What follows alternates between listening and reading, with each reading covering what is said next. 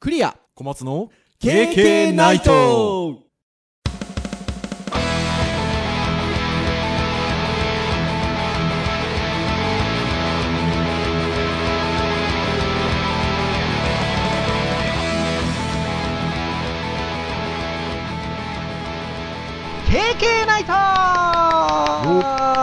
は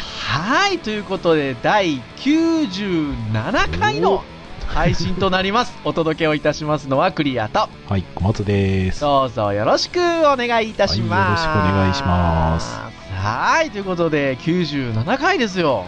おお、来ましたね。もうね 花が咲くっちゅうもんですよもう97回ね 花花じゃん87じゃんダジャレになってねえ よはい苦難になっちゃいましたね。 普段になっちゃいま したね。はい。というところではございますが、いやー、暑い。いや、でもエアコン効いてるじゃないですか。あ、ここはね、 今収録部屋はね、去年に比べたらね、ああ、そ あうか。の、小松先生の部屋暑いんでしょめっちゃ暑いです よ。大水分取ってますか大丈夫ですよ。大丈夫ですかはい。いや、ほんと水分取らないとね、まあまああの、命の危険もありますよね。はい。本当そんなところではございますが。昼間暑いですね、確かにね。いや、ほんと暑いですね。気をつけないとっていうところはありますよ。昨日、あのーこの収録をしてる前の日はお休みだったんですけど、私。あの、家族で、あの、近所の公園に行きましたけど、その公園の周りをもう、こう散歩してるだけでですね、くらっときまして。 まあ、でも危ないですよね。そうでちょっとす気をねつ。けとかないとね。そうそうそうそうそう。いや本当に、そんな感じで暑うございますが、はい。はい。今回ターンで言いますと、ガジェットの回でございますよ。うーん、そうです ね。ねえ。まあ何の話をしましょうかっていうところではあるんですけど、私ですね、あの日頃、Facebook 中毒でございまして、ああまあまあ、まあまあ、よく見かけますよ、確かに。 あの、講師ともに使っておりますよ。うん。 Facebook ね。で、そうしますとですね、最近ちょっと気づいたことがございまして、ほう。あの、まあ、それ Facebook の、えっと、が仕様でそういう仕様になったってこともあるんだとは思うんですけど、あの、360度画像がああの、ー掲載されている、なんていうんですか、場面が、非常にここ最近多く見受けられまして。うんうんうんうんで、なんか、あれでしょちょっと私やってみてないんですけど、パノラマ写真かなんかを上げると、360度画像っぽくしてくれる機能かなんかついたでしょ ?Facebook。そうなんですか。確か。なんかね、そんな機能が確かついたかなんかしてるはずなんですよ。ほうほうほう。っていうのもあって目にするってこともあるんですけど、多分ですね、360度カメラ使ってる人が本当増えたんじゃないかなっていう気がしてて、ああ、なるほど。昔に比べた人は多いかもしれないですね。ね、それはあのもちろん、ね、最初のこう先駆けとなったシータもそうですし、まあ、いろんなカメラ出てるじゃないですか、はいはいはいはい360度カメラ。まあ、ちなみにあの、えー小松先生はシータオーナーですよね。ああ、まあまあまあ、2代目なんで ね、そんなにこう、いいもんじゃないですけど、はい、そうですね。はーいでもど、どうですかそうですね。ねなんか、風景を撮るとかっていうよりかは、うんなんか、コミュニケーションの一環で、なんかその瞬間があったな、みたいな。で、そのはい時周りにみんないたな、みたいなはい。感じの使い方としてはいいなと思いますいけど、ね。や、本当そうで。すよね。だから先ほども言った通り、Facebook でよく、こう、そういう360度画像の、写真の、あの、アップされているのを目にする機会が多いんですけど、やっぱりこう、皆さんで楽しく、あの、ワイワイやってる写真が多いですもんね。うん。なんか飲み会の一場面だったりとかうん、何がしかの集まりの一場面であったりとか、ああいったこう360度カメラがいいのは、まあそもそもあのカメラ自体が興味を引くものじゃ、ではあるじゃないですか。なんていうのか、こう、円筒状で、わーってなるじゃないですか。うん、なんか見てるだけでテンション上がるじゃないですか。そうするとやっぱり映ってる皆さんが笑顔なのがすごくいいなと思っていて。ああ、なるほどね。うん。なので、あの、私は欲しいですよ。非常に欲しいですよ。で、よくよく考えたら、まあカメラって言われるものは昔からあって、ああ、そうですね、はい。ね、まあいろんな形でそういった今はね、360度で撮れるものもあれば、うん。えー私ね、以前所有していたような、レンズだけのカメラがあって、こう遠隔で撮影できたりとか、ああ、はい、ありましたね。まあねは、いろんなものあもあったり、まあそもそも今はデジタル全盛ではございますが、もともとフィルムだったりね、してましたからね。。 まあ本当いろいろなカメラって呼ばれるものって、その、撮る写真自体も、あの、興味深いものですし、うんうん。まあそのカメラの、このガジェットとしてのっていうんですかね。カメラ本体の魅力っていうのもあるじゃないですか。ありますね。ううんん。なので、カメラってなんか意外と KK ナイトでは、そこを深掘りして、深掘りって言ったってね、私どもそんなな んか、あの、まあねね機、機材持ってないですからね、そんそなうねそうっていう話でもないですけど、ただ、なんかカメラにフューチャーしてお話をしたことってあんまなかったかなっていう気がするのん、で、そうですね。なので、まあ、今回ガジェットの回ということもありますし、カメラについてちょっと話をしていこうかということになったんですよね。はい。 はい。というところでございますので、えー、メラメラカメラ来た、タイトル。カメラについて ね、今日はお話をしていきたいと思います よ。はい。はい、ということで、どうぞよろしくお願いいたします、というところではございますが、まあ、ちらほらと、まあ、シータだなんだ、みたいなちょっと話を今しましたが、小松先生、もともと、えっと、カメラ、自分のカメラを所有したのっていつ頃ですかああ、いつだろう。えーっとね、うん一番古いのはね、はい。あれですよ、あの、これね、聞いてる人ね、わかる人、本当におっさんほいほいですけど、ほう。ポポケットカメラってわかりますポケットカメラはなんかね、こう、い。プラスチックの、はい。本当におもちゃみたいなやつで、あで、細長いやつですかそう、なんかね、えーっと、普通は、だからまあ映るんですよりももうちょっと前に、はい。その、本当に小型の、フィルムも僕らがやり始めの頃って35ミリのやつがあったんですけど、もうちょっとちっちゃいフィはいル。ムのやつがあって、はい。なんかね、そういうおもちゃみたいなカメラがあったんですよ。はいはいはいはい。ポケットカメラっていうので。ほうほうほうほう。それが最初ですね。へえ、えっと、それいつぐらいですかそれいつだろうな、多分中学生とかじゃないかな。あへえじゃあそんなにめちゃ高でもなくうん中学生ぐらいでもちょっと手に入れられるぐらいの感じではあったんですか、うん、そうですね。あれ取り替えられたんだっけな。基本的にはもうそのなんかそのまま出してた気がするんですけど、まあ割じゃあそと、れう本当に映るんです的なことですかーん、なんかね、外せた気もする。あ、ああ、外せたかな。ポケットカメラ用のね、あのはいカートリッジが売ってたんですよ。へえフィルムのやつでこれ聞いてる人で映るんですってわかるんですかね最近ね、なんかね、人気あが。流行ってんだそうだ、うんまた流行ってるんですよねあれ映るんですってカメラ付きフィルムみたいな言い方ですよねそうですね。あれ確かフィルムなんですよね。 な、な、な、なんだ、なんつったらいいんだろう。ね、なんか、そういう風な感じの商品ですよね。まあ、あの、まあ、取りっきりですよね。じゃあせっかくなんでちょっとクリア先生にはねほいほい。今ちょっと送りますほいほいほいほい。あのー今ですね、小松先生が、ポケットカメラがどういうものなのかっていうのを送ってくれたんですけど、あ、なんか、あった気がします。そう普通のねフィルムの企画じゃないんですよはい。でも、驚くべきは、その送ってくれたやつ、はい、えっと、ナショナルカメラから始まったパナソニックのカメラビジネスということで、えーそのポケットカメラがあるんですけど、ラジオ付きって書いて ある。AM ラジオ付きポケットカメラっていう。すごいですね。よくよく考えるとそうですね な、何を組み合わせてくれてんねんっていう。ラジオとカメラどこに結びつきがあるん持ち運ぶってことだけなのかなうーんねでしょうかね。これ一応記事見てて書いてありますけど、はい。一応16ミリなんですかねいわゆるそうですね。でい一般の銀塩写真のフィルムが35ミリなので、はまあ、かなりちっちゃいんですよそうですね度もちっちゃいので粗いは粗いんですけどい。うん。まああのフィルムもなんかなんですかね一般的なものとして売ってたんですよ普通にはいはいはいはい。パン屋さんとか そういうところでも、うん、いや、そうですね。ね今だからねカメラ持ってフィルムを買いに行くって本当にそういう専門のお仕事をやってる人とか、うん。まあまあ映るんです買う人とかはねまあいるとは思うんですけど、まあ本当にそういうちっちゃいのおもちゃみたいなカメラを最初は使ってましたうんうんでその後でおばさんがカメラ写真やってたので、はいあのカメラもらいまして、うんうんほう。えっとフルマニュアルのですねあのほうカメラを使ってましたよいやーかっ ちょいいじゃないですか。そういうのを言いたいんですよね、僕もね。うんでもない、ないんですよね、そういう出会いがね、若い時にね。まあまあまあ、まあ。それ結構使ってましたうん、高校の時に、あ。まあ、たくさん使ってたかって言われたら、多分僕はそんなに写真部員の中では、一応写真部員だったんですよ。写真部だったんですか 一応は。一応し今、白、衝撃の、衝撃の発見が、写真部だったんですね。白黒、そうですね、写真をあ高校の時やってまして、へー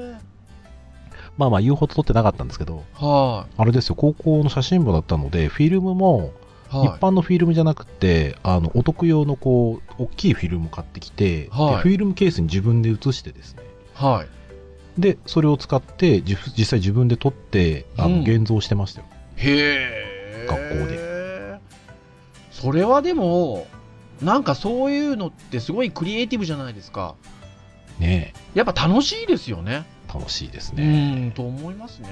でもね、当時やっぱね、先輩たちがね、やっぱりね、ポートフォリオ撮るのは難しい、面白いって言ってたのが分かんなかったんですよ。今だったらね、わあ面白いの分かるんですけはいど、はいはいはいはいはいはいはい。その時はね、割とあの、女子に多かった、あの、空の写真撮るのが好きでした。なあ、 なんかいいです ね。青春ですね。風景写真とかね、あのへえ。台。風後の写真、あの、雲とかすごい好きで。はいはいは撮っいてまはいしたはい。ああ、そうなんですね。だから割と、だからアナログのカメラは、今までであのもらったもの含めて3、うん4台はあったんですけど、うん。まあ逆にそれでなんか、あの、デジカメの方はあんまりね買わなくなってしまって、なるほどですもうもうね。今やスマホばっかりですよ。そうかそうか。まあ私はでもだから今言った通り、あんまりその、家のものがね、いわゆる、いわゆるその、フィルム用のカメラはう、ん。父親とか持ってましたけど、あのい一眼とかじゃないですよ、まあ、いわゆるあの普通の何タイプっていうんです かコンパクトカメラって言い方するんですかね、わかんないですけどフィルムタイプの、えっと、普通のいわゆるカメラサイズのカメラを使ってましたけどまあ自分はっていうとやっぱ中学生ぐらいの時とかそういう時はやっぱ映るんですでしたもんねうん、そうですね。修学旅行とか持ってってたのはねそう、フィルムもわかんないだろうし、あの、自動じゃないんですよね。うんカリカリカリカリカリって巻そいうてませそうでんそしうたそうそうそう巻いてました からね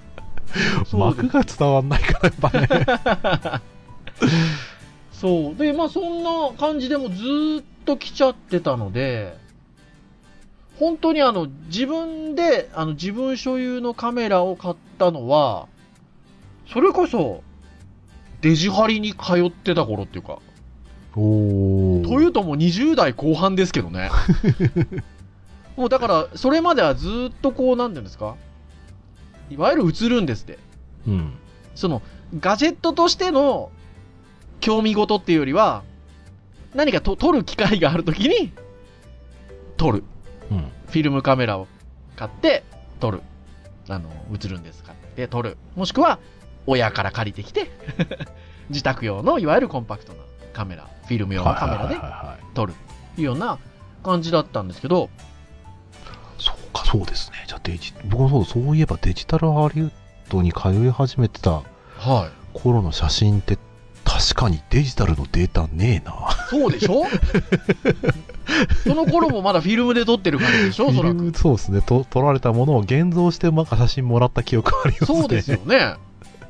で、僕はその頃に、デジカメだっつって、 うん。デジカメ買ったわけですよ。はいはいはいはで、初めてに近い、その自分で所有をするカメラということで買ったのが、ソニーの、っていうとなんかね、い。サイバーなサ感イじバが。ーショットとか出てくるのかと思い きや、えーマビカマビカね、っていいういね名機ですよ。カメラを買いましたよ。まあ、ねえ形で言うと四角い形でして、えーまあ、インスタントカメラってこれ聞いてる皆さんわかるんですかねあの、カシャって撮ると、ベ、ベローンと、 まあまあ、チェキチェキとかはね、さすがにチェキとかあるからね見たことあるんですよベローンと出てきて、こう、あれ振るのに意味があるのかって話もありますけ ど、こないですよ。う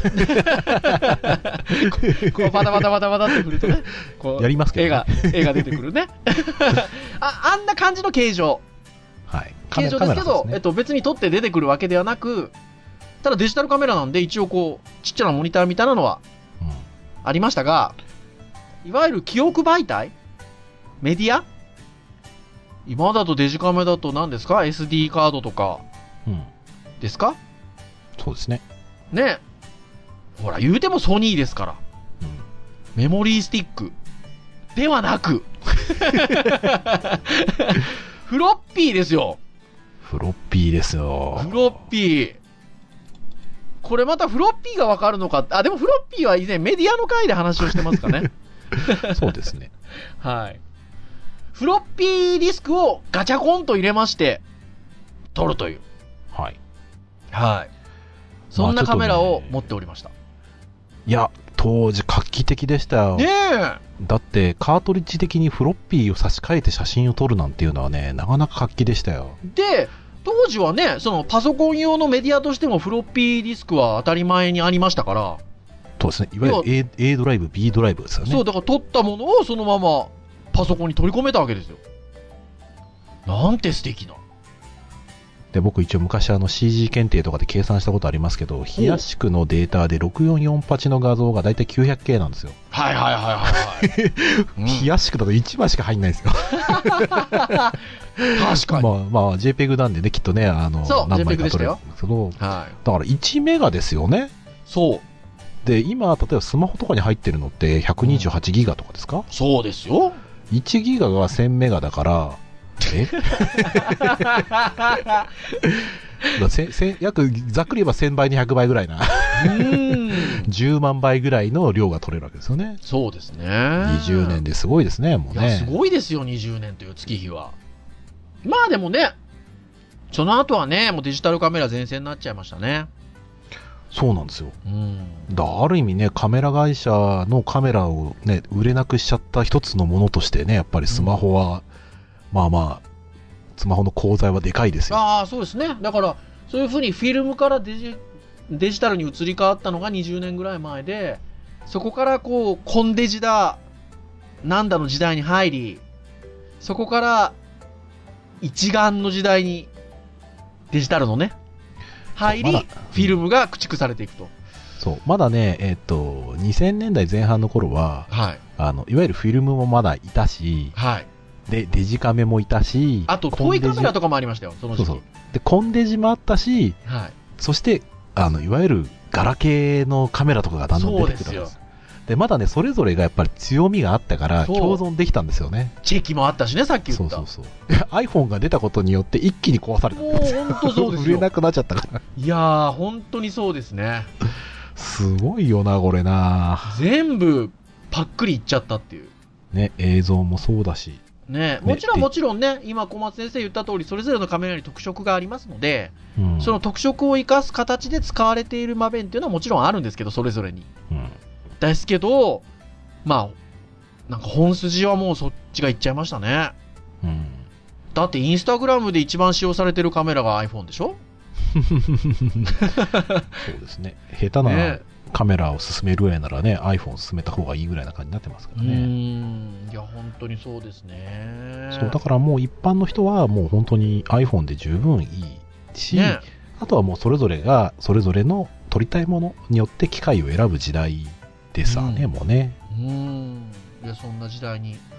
入っちゃったなという気はします とは言いながら、はいまあ、私どもガジェット好きからするとはいそのカメラが持っている特有の個性みたいなところだったりとかそういうところに惹かれる面もあるじゃないですかなりますねなんか欲しかったりするカメラありますかうーんそう逆でにすねはい僕ねあのやっぱ360度カメラ欲しいですよあれでで 持ってるじゃないですか持ってるじゃないですかシーターじゃなくてもっと、はいもっと大きめのやっぱ欲しいんですよねああ大きめのやつ、そうそうそうで大きめの360度カメラほうほうまあまあシーター以外にも一応あるので、今ありますよねそうそうそうでシーターでももちろんいいんですけどはいまあシーターの場合だとやっぱ映像が撮れるやつがやっぱ欲しいなと思いますよねうんやっぱその辺ってあのまあもうい言われて久しいんですけどいよいよかなって気がするんですけど VR 元年といいますかうん、そうですね。ブラウザーも対応してくるとこもありますしあのその辺もありますかうん、そうですね。そういう意味でもちょっと遊べる機会は多いかなって気はするので、なんか普段使いでなんか使うというよりかは、は遊んでみたいなって感じのものはありますよね。いまあ、あとね、子供とかの写真撮るんだったら、やっぱもうちょっとこう、そうですね、80から200ぐらいのうん。望遠が取れる、まあ、こまああーコンパクトデジタルカメラはちょっと欲しいなと思ってまはいはすいよ。はいはいはいはい。あの、望遠とかっていう意味で言うと、一眼って感じにはならないです か一眼もね、あの、欲しいんですけど、はい一眼はなんとなくね、欲しいものになると、なんか、再現がないというか、あうあ、んまあね。でもちろん交換レンズをね、昔持って、あの、広角レンズと標準レンズと、ねはい。望遠レンズとはい、何本も持って、あの、写真撮りに行ったりとかしました よ。パパンケーキみたいなのもあるでしょなんか僕、あんま詳しくないですけど。平べったいレンズとかもあるんでしょああ、ねまあまあまあまあ、そうそうですよね。で、まあ、そうですね、拙者レンズとか、こう、自分でつけて、こう、すごいマクロのものを撮ったりとかね、そういうのも楽しかったですけど、うーん。まあなんか、うん、自分のためになんかその写真撮るっていう感じはだんだん減ってきたので、なるほどね。だからもちろんなんかね、被写体として撮るのは多分楽しいとは思うんですよ。シャッターで切るの楽しいので。うん、ただまあ今、なんだろうな、一眼を担いで何か被写体をなんか自分で考えるかって言ったら、うあんまり。りこう、そこまでのものはいいかなって。うんうんうんううんん、であればもうちょっとこう、便利さのあったものがいいなっていうそう感じでですすね。ね。そっか、360度カメラか。僕はもうあれですよ、それこそ小松先生がシータを手に入れたぐらいの頃から、ずーっとあの、アマゾンのカートにはシータが入ってます。で、あのね、小松先生2代目を買われたっていうことでしたけど、黄色でしたっけね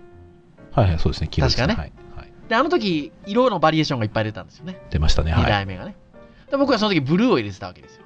おー。黄色に対抗してちょっとブルーか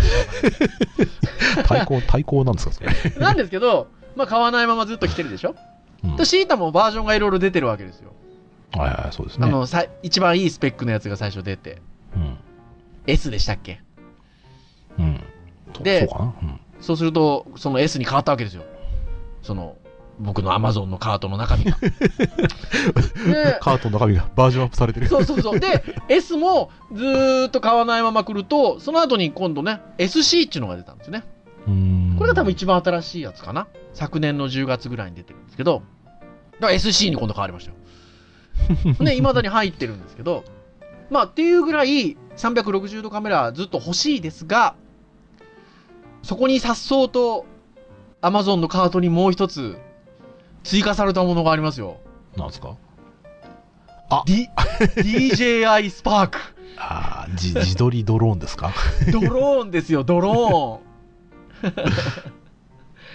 欲しいですね。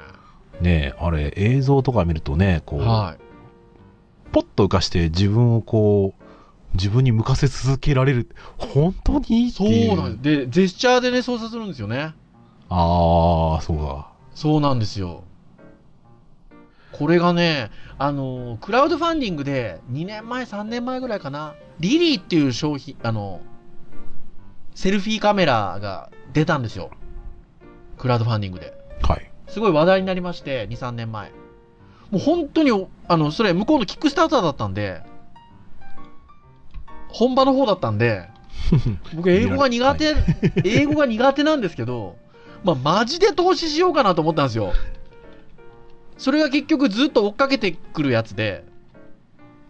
だし、えっと、自撮りができると。はいただですよ、これがですね、えっと、かなりのお金集めたんですけど、頓挫したんですよ。ああ、1月に販売中止になそっうて、る。ダメだった んですよ、結局。まあでもあー僕ね、投資してなかったんでね、良かったんですけど、でもやっぱりね、DJI さんっていうこう大手メーカーさんが、まあほぼそれに近いもの、機能的には、出してくれたなっていうのがやっぱりこの DJI スパークで。うん。うんいいですね。ね、もう最近テレビではもうすっかりおなじみですね。もうあうの、ん、あ、これドローンあだあ、そうそう、ほんとそうですね。ね、ヘリコプターとか使わなくても十分撮れるし、綺麗だしね。うん、で、あとはね、最近だと、その、災害用に使われたりとか、レースとかね、いろいろなところで使われてきて、いや、ほんとそうで す。もう本当に10年したら本当にかなり身近なところに、ね、自分たちのドローンがいても不思議じゃないなってい気がやしますー、けどね。本当にそう思いますね。だからまあ、このね、DJI スパークに関しては追従もしてくれますし、あのーヒュッと手をかざすと、3メートルぐらい後ろにヒューッと下がってって、手を振るとシャッターを切ってくれると。うんまさにね。まあ無風に限るって感じでしょうけいどね、やー、きっとそねう。で、そこがやっぱりちょっとポイントはあるみたいで、 あの、いわいわゆる日本って 200g 以下の場合は飛ばせるじゃないですはかは。はそうですね。で、許可な 200g し超えると、ちょっとあの、航空法の絡みになってくるんで、うん。ただ、この DJI スパークは 200g 超えてるんですよ。ああ、超えてるんだ。超えてるんですよ。そう、だから、セルフィーっていう観念で言うと、切って欲しかったなっていう声もあるみたいなんですけど、うん。ただそこがやっぱり軽いっていうのは結局その風の煽りを受けるので、うん。っていうところもあるらしいんですよね。うん。うん。だからまあギリギリのラインっていうところで、まあ結局そうなったのかなとは思うんですけ ど。まあまあ、ぜひですね、オンライン教材的にやってほしいですけどね、こう、 うん。なんかね、こう、写真、映像を撮りながら、じゃあちょっとついてきて、つって部そ屋う映ったそりうそうとそうかそね。う、いいじゃないですか。楽しいじゃないですか。いや、本当にそうで。いや、あの、そういうなんかワクワク感がある、まあカメラという位置づけで話してもいいものなのかなっていうのが、この、あの、スパークに関してはあって、すごくいいなぁと思いますね。あとは前々から欲しいのは、ホルガっていうね、いわゆるトイカメラ。はいそれこそ2000年前半ぐらいとかにトイカメラ、ロモとか流行りましたけど、ホルガっていうカメラのデジタル版も出てたりするんですよね。数年前からう。んなので、なんかそういう、トイカメラ風なエフェクトっていうのはデジタルでね、今 iPhone アプリとかでもかけれますけど、うん。なんかちゃんとその筐体にしか出せない味でうん。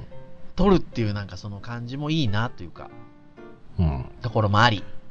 まあ、ちょっとね、アナログ感はありますようね。ん、そういうのがね、欲しかったりとかはしますね。うん。なんか、まあ、その私たちね、先ほど歴史で話してきた通り、そもそもフィルムカメラから使ってる世代じゃないですか。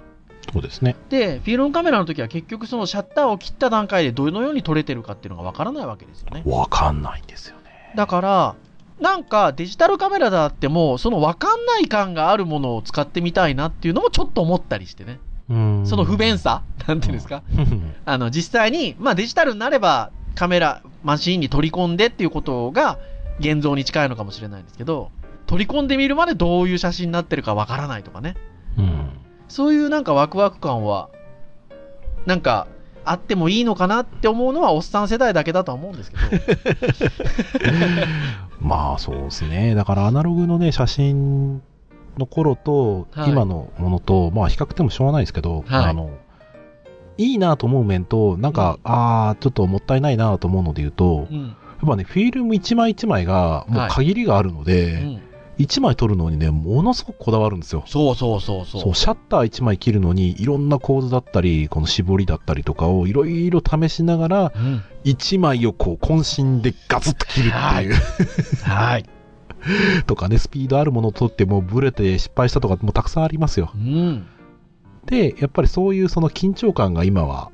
いい意味でも悪い意味でもなくなってしまって、あの、好きな時に自由ないくらでも取れてしまう。うんだから失敗はいくらでもしていいっていう点ではすごくいいなと思うし、はい。一枚に対する思い入れが減ったなっていうのも、ちょっそうとですね。ある感じ。はしますね。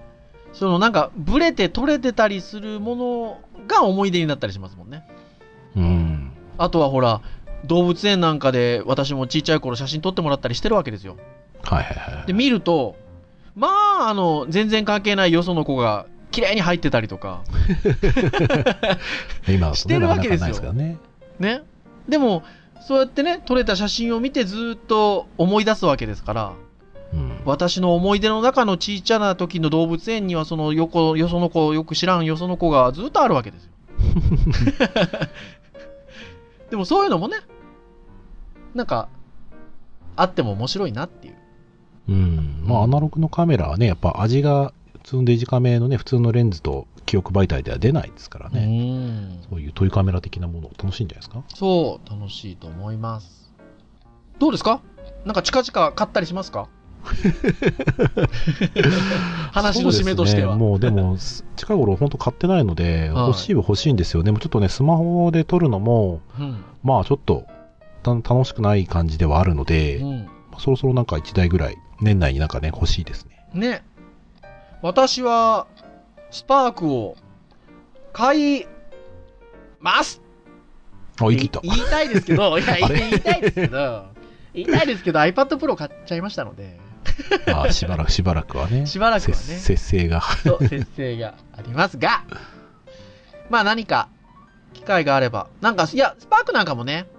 初号機じゃないですか。うん。やっぱ2号機ぐらいの方がこなれてくるんじゃ ないかと。あの、機能的にも、お値段的にもみたいなね。あほら2、しょ2号機ぐらいになると 200g 切ってくるかもしれないじゃないですか。ー まあまあ、確かにね。やっぱりあの、私はあの、新しいものは、もう出た瞬間に買わない限りは、2号機だと思ってますから。まあね、大体 S つきますからね。そうそうそう。な感じで、まあ欲しいなと思っておりますよ。はい。はというところでございました。はい。えー、KK ナイトは毎週木曜日に、えー配信をいたしております。公式サイトではプレイヤーがございますので、もう公式サイトにアクセスをしていただければ直接聞いていただくこともできます。まあ、そのような形でこれ聞いていただいている方もいらっしゃるかと思いますし、もしくは iTunes ストアなどで、えー、購読登録をしていただくと、えー端末に自動的にダウンロードされますので、えー好きなタイミングで聞いていただけるということでございますので、まあ、お好きな方法で、お好きな場所で、お好きな時間に、過去の配信回も含め、聞いていただければなと思っております。まあ、カメラ絡みで言うと、ね、iPhone につけるレンズの話とかね、してる回もありますしね。 ああ、きね、蹴られたり。蹴られたり蹴蹴らられれたたりり蹴られたりねしましはいなのでまあそんな回なんかも聞いていただけると面白く聞いていただけるんじゃないでしょうかはいということで以上といたしましょうかねはいはいお送りをしてきましたのはクリアとはい、小松でした。それでは次回98回はい98回の配信でお会いしたいと思いますそれでは皆さんさようならさようなら。